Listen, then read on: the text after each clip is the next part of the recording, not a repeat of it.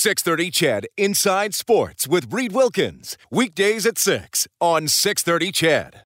Thank you to the beautiful Queen Victoria and her wonderful long weekend that she left behind. Hope it has been a good one for you. Thanks for wrapping it up with Inside Sports here on 630 CHED. My name is Reed Wilkins. It is a best of edition of the show today. We'll look back on some of our favorite interviews and sound bites from the last uh, few weeks here on the show. Hope you've been uh, having a good time following the Stanley Cup playoffs, the NBA playoffs, uh, the PGA Championship over, over the weekend. There has been a lot going on, and we are rolling into the CFL season. Training camp started over the weekend. The Eskimos have a preseason game already coming up on Sunday, Brickfield at Commonwealth Stadium. They'll take on the BC Lions. We'll have it for you on 6:30 Ched with the countdown to kickoff at 12:30 and the game will start at two. Of course, they did get the uh, CFL CBA done in time for camp to start on time. There's not going to be any worries about uh, missed games or anything like that. I had a great time um, uh, back on May 2nd. It was the CFL draft that I got to do inside sports from Commonwealth Stadium. And Eskimos defensive back Jordan Hoover dropped by. It was uh, really cool to talk to him, graduate of the University of Waterloo, and he told me all about his draft day when he was selected in 2017. I mean, I remember going through, you know, all the emotions. Um, you know, I went from wanting wanting to watch the door, uh, sorry, watch the draft, you know, locked in my room by myself behind the closed door to sitting in front of all my friends and family. Then, then, uh, so I did end up um, having a little draft party at my girlfriend's house. Uh, lots of lots of friends and family present. Um, you know. Obviously the dream was to get drafted. To me, at the time, it didn't matter where, when. I just wanted an opportunity to play. Um, you know, my, my draft and my past, uh, my story is a little bit different. Uh, you know, I had to work really hard. You know, I played for a university team that is at the time struggling, now doing a lot better. Uh, University of Waterloo um, had won, you know, two two two games in in the four years I played there. Um, you know, I went uh, one and seven, one and seven, 0 and eight, 0 and eight. So even the the back two back end two games I hadn't had a win coming into the whole draft process, combine season. So for me, um, the biggest thing was you know promoting myself at the combine level and so it was a big focus on being you know mentally and physically prepared for that because that was really my opportunity to stand out. You know, it's it's hard to stand out on a team that is struggling to even get a win. Um, I know the OUA is a, a top tier, you know, um, division, but uh, you gotta you gotta be winning games, you know. But um, thankfully I had a good showing at the combine, and, and like we had discussed earlier, a lot a lot of consideration and putting value on a player comes from their game film, which I had a lot of from Waterloo. Um, and thankfully, uh, Edmonton took a chance on me in the fourth round. I didn't have to uh, wait too too long, but uh, all, you know, I was always thankful for the opportunity you bring up those records mm-hmm. in Waterloo. Uh, unfortunately, familiar for Alberta Golden Bears fans. Some mm-hmm. some 0 8 seasons on their ledger recently. They were in Canada West playoffs a couple of years ago, lost to the to the Calgary Dinos. But yeah, you talk about getting noticed on those on those teams. And probably if your team isn't doing as well, maybe the scouts aren't paying as much attention to you, and maybe they're thinking, okay, this Hoover kid mm-hmm. is is making plays, mm-hmm. but I wonder if they're asking themselves, okay, is he actually right. th- that good, or is he just a good player on a bad team, and, right. and maybe yeah. he wouldn't be look as good on another team? You must have had to overcome that a little bit. Yeah, so that, like I said, exactly why I thought the combine was uh, it was so important to me as a because at the combine it is an individual event, right? Right. You are promoting yourself. You you know you you are affiliated to your team and you want to represent your team and represent it well. But at the end of the day, this is your showing and your opportunity. So um, yeah, uh, I mean, it's it's easy to be noticed on a team that's you know Vanier caliber and right. you know the star receiver or quarterback or DB on those teams making the plays on the on the big stage. But you know you have you know guys like you know Jesse just one second overall came came to Waterloo at a time where we his first two years he never won a game. And now just second overall pick. That just goes to show you how uh, you know speaking for Waterloo how the whole culture is changing. But at the same time like if you have the talent and the skill and the drive, the determination, the scouts are going to find you no matter where you're hidden. Um, sometimes they might have to look a little bit harder on the, those bottom, you know, place teams, but if you're there, they'll find you. Absolutely, I believe that. Jordan Hoover from the Edmonton Eskimos joining us on Inside Sports. We're live at Commonwealth Stadium tonight. Third overall, the Eskimos have taken defensive lineman Mathieu Betts out of Laval. Okay, well let, us go uh, back a little bit. Where'd you grow up? Sault Ste. Marie, Ontario, a little uh, northern town, population of about seventy-five thousand. All right. And when did you start playing football? Uh, eight years old. And who got you into it? Uh, you know, I just it was just the thing to do. I think at the time, uh, my dad, my dad is a hockey player, so we come from a hockey family, and I, you know, I remember having a conversation with my mom and my and my dad was on the phone, and you know, we're you know, like a young uh, hockey draft and where we are going to go. And we just, I have a twin brother. I should start with that. okay. Guess. So we were both kind of saying what we wanted to do, and we just said, no, not hockey. We uh, we want it to be football. Your brother too. Yeah, both of us together. What's his name? Uh, Brock. Brock. Hoover. Um, so it was it was football right from eight years old, and never looked back from there. I mean, I I had an opportunity to play other sports, you know, I, you know, soccer, basketball, and kind of pick your favorite. But it was always football since the first time I put the, you know, the cleats on it at eight years old. I Do you remember what you liked about it? Um, I mean, did you watch a lot of CFL or NFL no, on TV? See, that's the thing. It was.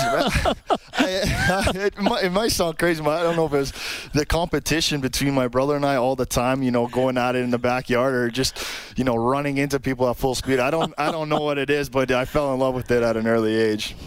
Jonathan Kongbo, defensive end out of Tennessee, has been uh, taken by Winnipeg fifth overall. They had two two picks in a row, so another uh, defensive lineman going pretty high. Yeah, wow. So you start playing when you're eight. Yes. Now is that uh, was that at a time you did like did you dabble in every position, both sides of the ball before you found one? You know what I've always been a defensive guy. I don't know if you know what. Growing up though, uh, my brother and I we were very small for our age, so we were always like the small, fast guys. Uh, so I think you know, showing up to a team at eight years old and being undersized, they don't really know where to put you kind of thing. so they just kind of probably gave me the, uh, yeah, start them out at, you know, defensive back, but that was it. It stuck since eight years old. You know, uh, that's it. 18 years of playing defensive back. I mean, I had the opportunity uh, at Waterloo and, and in you know our summer league to get on the offensive side of the ball to you know run a couple you know routes and catch the ball with the speed I had. But defense all the way. Oh yeah, entirely. Mm-hmm. All right. So you go to university, you get drafted by the Eskimos. What do you remember about showing up at uh, at Eskimos training camp? Maybe some of the first drills. I mean, I know at the time you probably were telling yourself you were right. prepared. Were you actually prepared? Looking back, I mean, I mean, the, the, politically correct answer is yes, I was prepared. but let's let's be honest here. Um, it was overwhelming. There was times, you know, where you ask yourself, do I belong here? What am I doing here? You're, you know, from from a kid at Waterloo and from a small town in Northern Ontario to getting drafted. I mean, it was you're on a team at the time. I remember seeing, you know, Mike Reilly, a Darius Bowman. You know, there's these big names that I was watching in high school, and now they're my teammates. And oh yeah, now go cover him and stop Mike from throwing him the ball, kind of thing. So you're just like, whoa, it's very surreal. You know, you almost come in here shell shocked, but you got to remember, you know, have confidence in yourself. Like the team saw something in you and you they you deserve to be here. You put in the work and stuff like that. So, you know, I did struggle internally, you know, um, battling myself. I think, but. Uh, yeah, well, what, like it was just quite the experience. Like it, just just taking it in, but then you know, the first whistle goes and you don't have time to think. You're right into that first drill going. You know what I mean? So it was just, uh, it just, but by the time you took it all in, you're already halfway through the first drill, and then and then it's just football. I mean, it's just football. So what was the internal competition like? were the vets and other young guys were you were you helping each other out or yeah did you kind of have to be like no no no we're all kind of against each other well that's you know that's always the debate is like where do you draw the line but i, I mean the, we all have one common goal you know what i mean so there's there's this sport is about competition, competition against the other teams in the league, but competition even within your own players group. You know what I mean? At the end of the day, you can only have certain so many people on the field at once, and everybody wants to be that one person. So there's never like you know the friction of like two guys that are like always going at it because they think they deserve to be out there over the other. It's it's the guys are always challenging you to to better each other. There's never, you know, like a, a huge rivalry or like any days I can remember like too much animosity amongst our groups. It was like a close knit family, always always challenging each other and always trying to hold each other accountable and bring out the best uh, uh, you know most potential and the best you are as a player from within each other. So I mean, I can't. There's never much of a, you know what I mean? Like never much of it. It's not. Um, I'm not really sure where I'm trying to go with this, but there's never like a like you're going to give a guy a cold, yeah, a cold shoulder exactly, if he, yeah, if he, or exactly you know, right. if you know how to play something, you're going to pass on exactly. knowledge you might have. What do you remember about your first game?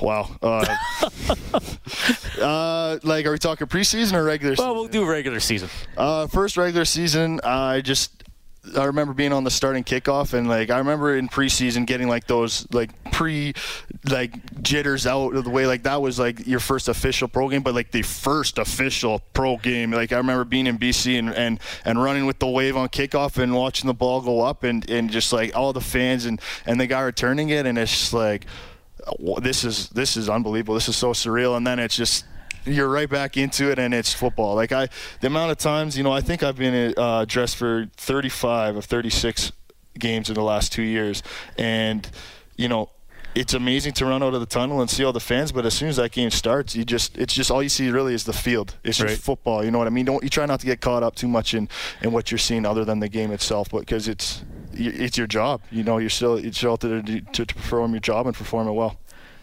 adjustments in terms of the uh, you know, I guess the you're you're playing now men, you're playing better players. Mm-hmm. I mean, right? It goes from U Sports to now right. the the best in the, the best in Canada.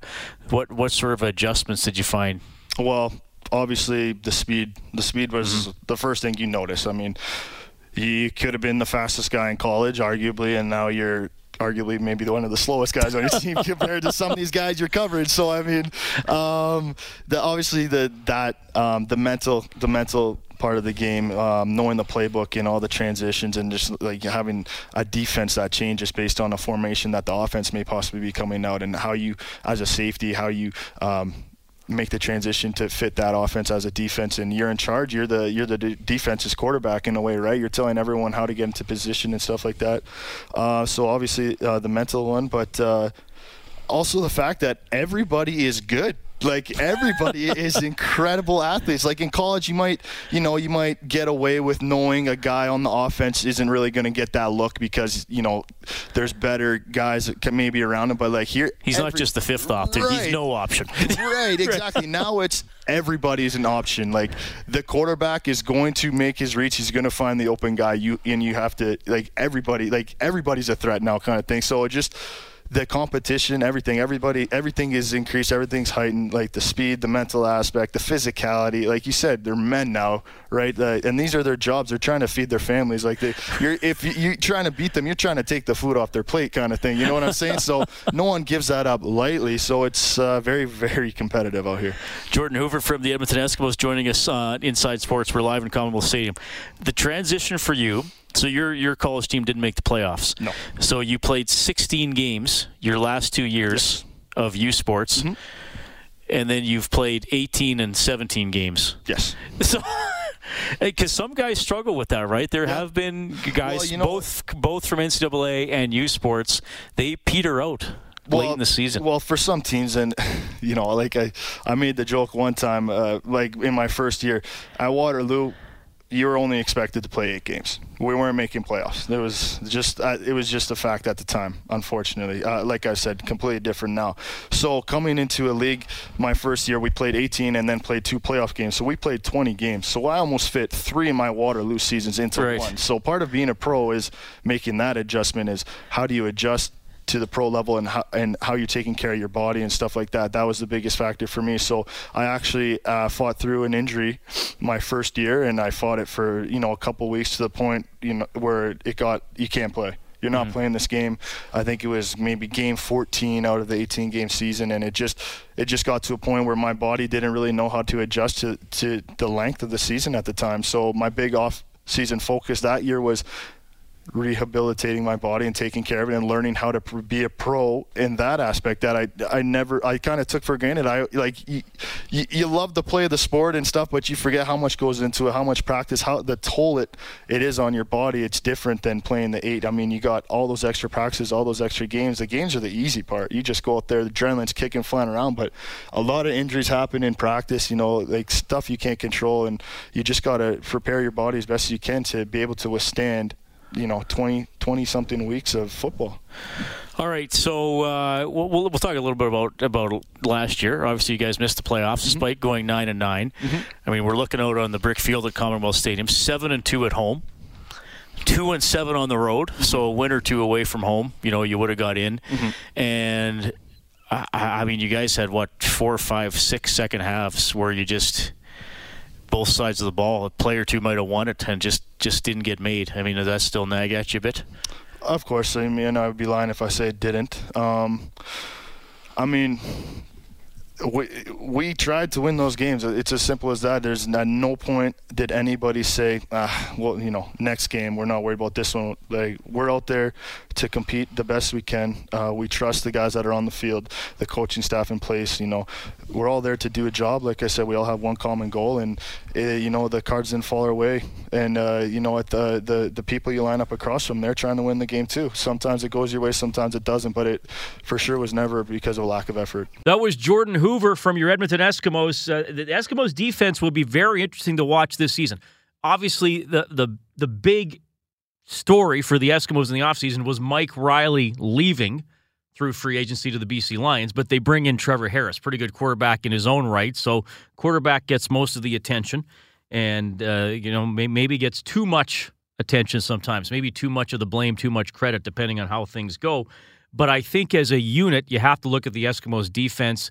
Uh, Phillip Lolley, the new defensive coordinator, coming in. He'd been with the team before under Chris Jones. A lot of players are excited about playing for him. And a whole new linebacking corps. J.C. Sherritt retires. Larry Dean coming in with two other new linebackers as well. So I, am really. I, I, know that the, the big name is is Harris coming in as the quarterback, but I, I think we could see the biggest changes in performance as a unit on the defensive side of the ball for the green and gold. This is the best of Inside Sports on 630 CHED. All right, good to have you tuning in tonight talking about CFL quarterbacks. One of the best all time retired earlier this month, and you got to know him well. Straight from the potato chip delivery truck to starring for your Edmonton Eskimos. Uh, many years ago, he burst onto the scene in 2002. Two Grey Cups with the Eskimos, two more in Toronto, and that, of course, is Ricky Ray. He was a longtime teammate and a longtime friend of Eskimos head coach Jason Maas, who says, no doubt about it, Ricky Ray, one of the best all time. He's a legend in the sport in the CFL. I mean, there's I don't think that you can question that. I mean, he's you know he started and won four Grey Cups. He's I believe he's the leader in our franchise in Edmonton. He's the leader in Toronto's franchise in passing. That's hard to do in two storied franchises in the CFL, and uh, you know that's it's hard to do that. And I mean, there's certainly more accolades than that that you can press upon him, but. Uh, you know, he's and, and all through that, you never had to worry about Ricky off the field. On the field, he was a leader. In the locker room, he was a leader um, in his own way um, and, and, and, in style.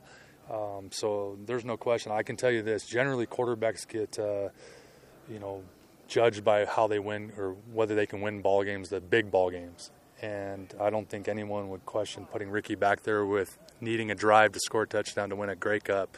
I think a lot of people would put him back there to do that, and uh, you know, and he'd come through more often than not. Hard to argue with him. If you wanted a guy who was calm and cool in the clutch, then you wanted Ricky Ray. He got it done more often than not, playing in Toronto and playing here in Edmonton. All right, we will uh, jump into some hockey talk when we get back. We'll uh, take a further look at new Oilers general manager Ken Holland and also a hockey dad who got to see his kid make his NHL debut during the playoffs. That story when we get back. Best of Inside Sports on 630 CHED.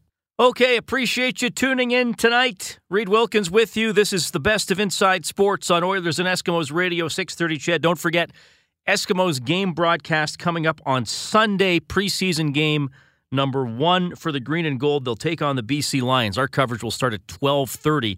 The game will kick off at 2.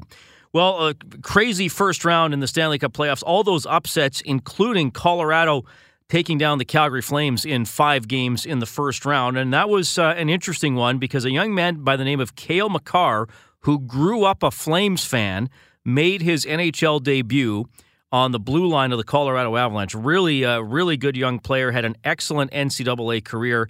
And I got to speak to his dad, Gary, the day before Colorado started their series against the San Jose Sharks it's just been incredible, and I think everything is it's sort of so much but so quick. And each one of these things we've had the joy of experiencing from the NCAA regionals to going to the Frozen Four to the Hobey Baker to the Frozen Four final, and then signing a contract, zipping off to Cale from, from Buffalo.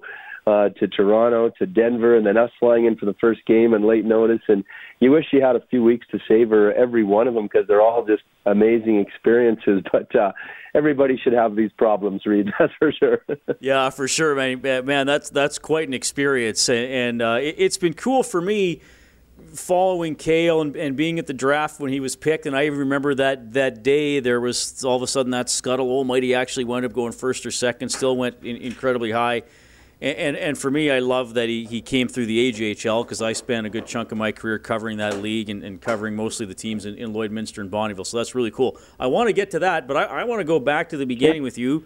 Do you remember the first time Cale was on skates or, or, or getting him into hockey? I mean, I know in Canada we usually start pretty young. Uh, what's, uh, what's the story there? Absolutely, and it, I certainly do, and it's kind of bizarre in that. Uh, the area, the Kananaskis, just outside the Rockies there, there's all types of little ponds and skating areas, and there's a place called uh, Allenville Pond. And the first time we put him on skates was on outdoors in a beautiful little mountain setting like that. Might have been maybe in a little our backyard first in a small thing, but really the skating and putting on actual skates and he wasn't even two and he could kind of motor around, so it was pretty neat. Uh, and then ever since then, like every everybody in Calgary and Edmonton, you got a backyard rink that your kids live on, a community rink, and it just sort of came absolutely natural to them. Well, that that's amazing, and that, that always helps if uh, if if a, if a young uh, man or woman, a young uh, boy or girl has that, that natural affinity towards a sport. Now, uh, obviously, you have uh, a son Taylor playing for the Brooks Bandits as well. Incredible yep. program in the AJ. So I got to ask: are, are you athletic, Gary? Is this all coming from you? What's your sporting background? I, I think our whole family's always been athletic in a lot of sports, and then my dad coached baseball and hockey when he was younger. Never coached me in hockey, but uh, kind of a, a real neat catalyst was when we were really young. Well, I have a cousin, um, Tom Lysiak. You might remember that name from Medicine Hat Tigers, and he was drafted by Atlanta, number two overall, then went on to be a very good success with Chicago Blackhawks. But Tommy was 10 years older than my brother and I, than me, and uh, he kind of gave us, you know, the whole wow, you could become a hockey player sort of thing was the real emotional catalyst for us. And it was funny because Tom and Lanny McDonald at the time were the big stars in Medicine Hat, and they'd come to our place in Calgary in the summer, and here we'd be playing ball hockey in the backyard with Tom Lysiak and, and Lanny McDonald, and Stan Weir would be in there too. And you just always loved hockey from that. And with my dad coaching, getting us into the game, it just was all natural. But we played every sport when we were young, so when we had kids, and I loved coaching before I even had kids, and just you try to expose them, and you know what? If they think there's an affinity and passion, you do everything you can to support them and start it from that. So yeah, a real natural progression, and I still probably 90% of my friends that I still have today are ones that I played with as kids of hockey and into men's league hockey, and you just realize what the sport can give back. So it's just been a great blessing. Well, that, that's a that's a great answer and great perspective, and it, and you, you touched on this a little bit, but I want to expand on something you said there. And Gary, you know, whenever I do a segment with with hockey parents or with minor hockey, or you know, I, I don't I don't have kids, but with with friends uh, who who do have children and who are growing up, you know, I always get that discussion about the the balance. Like nobody wants to be the crazy hockey dad, right? but no one wants yep. to be but no one wants to be the the dad who's saying 10 years later oh man if maybe i'd encouraged him a little more to try out for this team or do that. How did you balance some of that maybe recognizing Cale's ability um, but you know maybe knowing like do you have to know when to back off the throttle a little bit sometimes too or how did you handle that? Yeah, I think you know I'm I'm pretty much a, a student of a lot of psychology and mental psychology and you know, having worked in advertising agencies for a year and really a, a passion of mine from a, a whole growth mindset standpoint was Laura, my, my wife and I just kind of had a plan with kids in terms of be able to expose them to as much as possible and, and teach them to think, to cope at the earliest age possible. So you're you're you have to realize that it's not what you want. It's it's exposing your kids to everything, whether it's musical instruments or sports or reading, and seeing what they like and making that fun a huge component of it. So we never really were like, you know what, you're not going to be a professional hockey player. There's never the plan of that. Once we realized that Cale and, and Taylor, our younger one, a real affinity to sport, well, you you help them not only in the physical side, but our our real focus in a lot of ways was was the mental side. honestly, in trying to ensure that um, you know they were learning when they were doing it and they were enjoying it because at the foundation of everything is your your self-esteem, which leads to confidence, and you're the one that has to do it yourself at the end of the day. And to this day, we have a little statement with, you know, it's the man in the mirror that uh, it's all your own personal responsibility. So you encourage them, you put them in good programs, and you surround yourself with really good people with integrity to help the coaching and the physical stuff. But at the end of the day, they have to have fun doing it. And uh, if they have fun doing it, it's not work. You're not you're not worrying about who's the next guy because they're driving themselves versus you driving them to achieve. And so it's kind of a unique perspective, but it's uh, we're you know very happy to be surrounded with a, a great team of guys since they were young players that uh, helping them. And when you when the kid has a good attitude, people want to help you, and it really becomes that that family of support. Yeah, well said. Gary Makar joining us on Inside Sports tonight. He is the father of Cale Makar, now a defenseman for the Colorado Avalanche as they get set for the second round of the NHL playoffs. I got to ask you about the decision to go the route of playing in the AJHL and then to the NCAA. Obviously, you know, Cale, a, a great player into his teens and, and could have gone to the WHL. Uh, tell me a little bit about, about weighing the, the options there and, and the ultimate decision for uh, for Cale to go to the AJHL? Sure, absolutely. You know, in my work kind of as a, as a business consultant and even in everything and with my kids, we we sort of have a real basic planning planning method of operation, which is uh, where are you now, where do you want to go, how are you going to get there. So you actually can simplify the process. And you know, I probably did a lot more research than honestly a lot of most hockey parents in seeing what the options were and it's all available on the internet. It's all just takes time to research. And then we had a, a very good insights with my nephew, a fellow named Mark Logan, who played with the Brooks Bandits. And Mark got his scholarship for RIT. He just finished his fourth year now, but got exposed to that side of it, you know, really intimately to realize, okay, and you quickly find out that Brooks is, you know, one of the the best run franchises. They just treat everything as close as possible to the NCAA side. And our, our goal, once we knew the kids had passion and talent with hockey, was, you know, education. I tell them has to be has to be your goals. Your dream absolutely is the NHL, and you know what? As tough as it is, never lose that. But the, the goals, the education, you're having fun doing it. You just sort of progress that way. Well, there's there's no better, there's no best route or not. But for us, in particular, Cale, who was relatively small, it was just a real logical choice. Saying, you know what, um, he's probably going to develop a little bit slower just because of his size, knowing that he's going to be a big guy because I'm I'm six one and I'm the smallest guy in our family. But it was a made decision from the Brooks, seeing the quality of the program, the coaching with Paps and Scotty there, that my nephew had been in it firsthand, to say, you know what, it's just a natural. And the interesting thing, you could try that way, and if you don't like it or it's not to you, you can always go the other way. But what a lot of parents, a lot of them still today don't realize, if you sign that contract after being drafted in the Western Hockey League and you step on the ice, it, it voids your chances to play NCAA hockey. So when you step back and you put it on the table, it's it was the right decision absolutely for us. And it's a longer progression. You really get more chance to develop if you're not in any rush to get anywhere. And our whole plan was see how you progress because, you know, honestly, Reed, if you're good and you got the right attitude and character, they're going to find you. There's no hidden kids these days. It's it's incredible how uh, you know how so much scouting takes place at everything. So it was a pretty relatively easy decision for us, having been exposed, and at the same time, and I, I get the opportunity. I'll do some speaking on behalf of College Hockey Inc., which is a, a marketing side for the NCAA, just to tell our story. And I tell them there's no right or wrong way. It's it's really up to the parents and the kids working in tandem to make that decision and really ask as many questions as you can. Otherwise, you you don't know what you want at 14 years old. So that's what I tell everybody: take the time, figure out, get yourself a plan, and get exposed to both routes because uh, there's no right or wrong. And the Western Hockey League is a tremendous league. It really is. Ron Robison is one of the, the best individuals you'll ever meet. The league is fantastic. And for some kids, you want to get there faster and you've got the physical size and things, it's a great option for us, the AJHL and particularly the Brooks program was just perfect. And it's that progression which led to a bunch of exposure with colleges and just been great for us. Yeah, well said for sure. Gary, I got to ask you this, and you touched on it a, little bit at the beginning, but what was it like seeing him make his Avalanche debut, his NHL debut, and not just that, but in a playoff series. And oh, by the way, against the Calgary Flames. Uh, the, the, I, I believe the team he grew up cheering for. That must have been pretty crazy.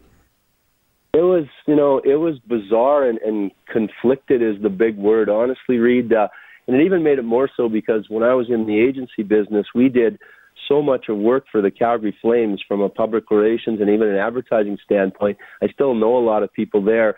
There's just a class organization. Um, Peter Hanlon, who's the vice president of communications, is just an absolute gem of a guy. He was the first one that came and shook our hand at the draft for Cale. Just all these connections, and I mean, I don't know if there's a piece of Calgary Flames gear that we don't we don't own as fans. Cale doesn't own as a fan. So here's Laura and I in the stand shaking our white pom poms, go Avs, go! And you know, Mark Giordano is my favorite player. He's just a phenomenal human being, and you're like, something doesn't feel right. So I thought when we got home from Denver, we might find our house egged or something. But uh, boy, tough. You hit it on the nose, Reed. It was very tough, that's for sure. Well, it, it, turned out pretty well. The Avs, uh, one of uh, one of many incredible stories, I guess, out of the out of the first round. But uh, for, from an individual story, uh, Cale might be at the top for sure, jumping in there and playing so well. Well, I, I didn't even ask you. What was your reaction when he scored? You must have been going oh. nuts. you just, yeah, I think they showed us on the screen. It was funny, Laura and I, and I was just wow, because we're going, you know what? He just came off off the plane, basically, you know, from NCAA which is really good hockey, the national championship. And I tell you, you're paying playing some big guys at a high level, and nothing really phases Cale. But I didn't expect him to get that much ice time. I thought, you know what, they'll ease him in, maybe give him three or four minutes or so, second power play, and but you know what? It, it's it's almost not unexpected in a way because he's he's a cool customer. He doesn't, you know, he takes everything, reframes it as a challenge, and puts it on his shoulders. And what can he do? So I think it was really nice to see the coaches give him some confidence and, and see what he could do. But yeah, you, you pinch yourself in your first shot on goal. You you score. You can't write that stuff. It's just nutty. That's for sure. Yeah. Well, Gary, I, I mean, thanks so much for your perspective. It, it, it's really cool and taking us all the way back to when, to when Cale was a young guy getting involved in the game and, and where he is now. And obviously, he's got uh, he's got a lot of greatness ahead of him. Thank you so much for your time and enjoy the rest of the postseason. I hope we'll talk again. Awesome. Appreciate it, Reed. Thanks for talking to me. Well, no doubt about it. The Avalanche have a good one coming in Cale Makar. Very impressive during the playoffs. Colorado going all the way to a seventh game before losing to San Jose. All right. Ken Holland taking over as the general manager of the Edmonton Oilers. His tenure in Detroit overall, excellent, though uh, didn't end so well. The Red Wings not a very good team the last few years. We'll talk about that with Jeff Rieger from 97.1 The Ticket in Detroit when we get back. Ken Holland, the new general manager of the Edmonton Oilers. We had extensive coverage of that hiring when it happened, and of course, we the, the days leading up to that, uh, you pretty much knew it was going to go down. Just a matter of when it was going to be announced. Jeff Rieger hosts the Detroit Red Wings broadcast on 97.1 The Ticket in Detroit. He's been around the Red Wings for several years. Uh, Dave Campbell was uh, in for me the uh, week of Holland's hiring, and he spoke to Jeff about Holland's time in Detroit. Think what you want about Kenny, and we could talk about what people think about him. However, the one thing I do know is that he still has the passion to do this, and I think he'll be motivated, and I think he'll be out to prove the doubters wrong as well. So when they hired, talking about the Wings hired Steve Yzerman, and they had the press conference, and it was really weird because Holland was sitting there the whole time, and, and they made it sound like it was Ken Holland's idea to bring Yzerman in, and and I don't think anybody was buying that, to tell you the truth. Now they're buddies, so I don't think he was against it, but I think Kenny probably wanted to keep his job and try probably wanted to, uh, you know, rebuild the wings himself. So it doesn't shock me at all that, that he's he's going to go to Edmonton or, or really anywhere else because as soon as they hired Yzerman despite them saying, well, we gave Holland an extended contract. I, I, I knew he wanted to be a GM again. And you talk about sitting at that press conference and, and you know looking at Ken Holland and you know they're trying to sell you the team's trying to sell you that it was his idea and obviously we can all see through that the fact that he has the passion to keep doing this. Um, and I know Oiler fans are very polarized on this subject, and sure. um, you know they're not sure about Ken Holland. I think overall, you say you look at Ken Holland's resume and you go, "Wow, that's incredible! Four Stanley Cup championships. Look at look at the players that have come through that Red Wings system, that Red Wings team. I mean, you got legends. I mean, including the the current general manager. But then people look at Ken Holland. You know, even go go back to post you know salary cap era uh, when the salary cap was brought in, or and even encapsulated to the last five years. And there's a lot of Oiler fan that, that goes, I, I don't know whether this is the right hire or not. But first, tell me about the passion that he has to keep doing this, and then we'll get to all the what's happened in the recent history. But the fact that he has the passion to keep doing this has been a motivator for him to come to Edmonton. Yeah, I don't think there's any question about that. He's 63 years old, as we already mentioned, and I think he loves not liked. I think he loves being a general manager. And I mean, obviously, I really do believe it's been the last 10 years that drives him because while he's heard some of the stuff that you're talking about, and listen, fans in Detroit weren't happy either. Now, you can't take away the cups that he's won. You can't take away the gems that he's found in the draft. The Ken Holland haters will say, oh my God, Sergei Fedorov. Well, you know, Ken didn't find him. Hakan Andersson found him. You know, there's, there's always a, a story, I guess, for the Ken Holland haters as well. Kenny wasn't responsible for any of the success.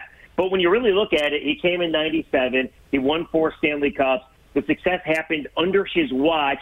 Then, if you look at what happened afterwards, a salary cap happened, and we knew Ken Holland was a genius when he was able to go out and trade deadlines and in the offseason spend a lot of money and bring a lot of good players in, and, and they won cups that way. But let's not forget, too, that Ken Holland and the Detroit Red Wings were for a while the only team that made the playoffs in the salary cap and non-salary cap. So right. he was doing well for a while. The problem is, and we'll never get this answer, but this is what I believe. I can just tell you what I believe. I believe at some point the Wings had a 25-year playoff streak. I believe at some point the owners, the has said we want that con- that to continue. I think they enjoyed having the home playoff gates because why wouldn't you? It's extra money. And yes, I think they went to Ken Holland, and I can't prove this. And I think they said you got to keep this going. So while Ken Holland probably realized that the rebuild needed to happen three, four years before it actually did, I think the Ilitches probably said, I need you to keep making the playoffs. Right. And that's your job as a GM. You do what your boss says. So again, I can't prove that either way. But if that is the fact, and that's what I believe, some of the moves that he made, I do believe, look a little more palatable than if he's really thinking to himself, oh my God, I'm delusional here, and I really think we're a playoff team. Like, I think if you were to ask him, I don't know, two, three years before they started rebuilding officially, I think he'd probably tell you, you know, yes, we need to rebuild, but ownership probably won't let me. So if that makes you feel any better, I, I don't know. But he does get killed in Detroit for his last seven to ten years, and, and rightfully so. But I think that's what drives and where that passion starts. All right, Jeff Rieger, that's uh, from 97.1 The Ticket in Detroit. Ken Holland taking over the Edmonton Oilers. I-, I think we all know what the problems are. We all know that the rest of the league knows what the Oilers' problems are. Will Ken Holland be able to uh, chip away at fixing them? I don't think it's going to be an easy fix. I think it'll probably take a couple of years to evaluate how Holland is doing. But he did say he uh, has the playoffs as a goal. He thinks they're possible in the upcoming 1920 season. So uh, we will obviously be keeping a close eye on that. We're back after the 7 o'clock news with more Best of Inside Sports on 630 CHED. Former big league pitcher Mike Johnson with some recollections of Vlad Guerrero when we return. 630 CHED Inside Sports with Reed Wilkins. Weekdays at 6 on 630 CHED.